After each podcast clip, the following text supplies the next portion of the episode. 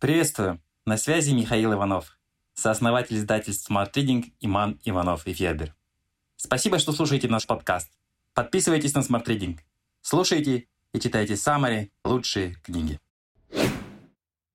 Почему люди ведут себя странно? Отрывок из Summary Freakonomica. Представьте обычную американскую семью Хэммондов. У них есть семилетняя дочка Шейла, а по соседству с Хэммондами живут две ее лучшие подруги, Эми и Сара. Родители Шейлы знают, что в доме родителей Эми хранится оружие, и потому отпускают туда дочь крайне неохотно. На заднем дворе дома Сары есть плавательный бассейн, но Хэммонды относятся к этому спокойно и отпускают туда свою дочь со спокойной душой. И зря. Почему? Читайте фрикономику.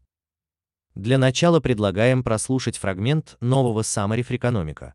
Экономист-хулиган и журналист Сорви-голова исследуют скрытые причины всего на свете. Бублики и честность.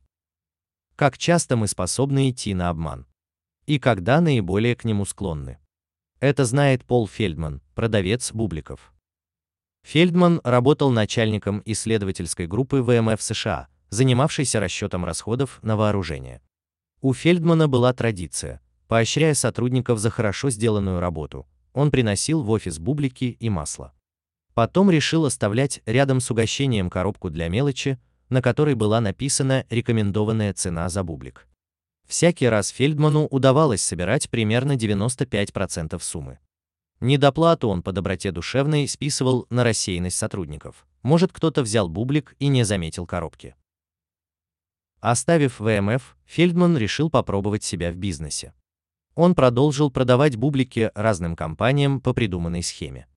Утром он оставлял в офисах бублики и коробку, а вечером забирал выручку. Учет доходов и расходов велся по каждому офису. Если возврат денег составлял 95%, фирма считалась честной. Если ниже 80%, Фельдман переставал иметь с ней дело бизнесмен заметил несколько любопытных особенностей. Люди, которые не платили за бублики, тем не менее никогда не покушались на ящик с деньгами. Видимо, кражу денег они считали очевидным преступлением, а кражу бублика чем-то более безобидным. В маленьких компаниях платили чаще, чем в больших. В коллективах, где все друг друга знают, сильнее чувство стыда, социальный стимул. После 11 сентября 2001 года оплата бубликов выросла на 2%. Перед лицом катастрофы люди стали ответственнее. В рождественскую неделю оплата падала на 2%, как и в День Благодарения, а еще в течение нескольких дней, да и после 15 апреля, дня подачи налоговой декларации. Однако кражи не росли в те недели, на которые приходились День независимости, День труда и День Колумба. Эти праздники, предположил Фельдман, воспринимаются как нечто большее, чем просто выходной, вызывая в душах сотрудников высокие благородные чувства. В хорошую погоду люди платили за бублики охотнее, чем в дождливые дни. Еще Фельдман уверен, что сотрудники крадут меньше, когда им нравится их работа, а сотрудники, занимающие более высокие посты, обманывают чаще. Наша честность сильно зависит от обстоятельств, и это настораживает.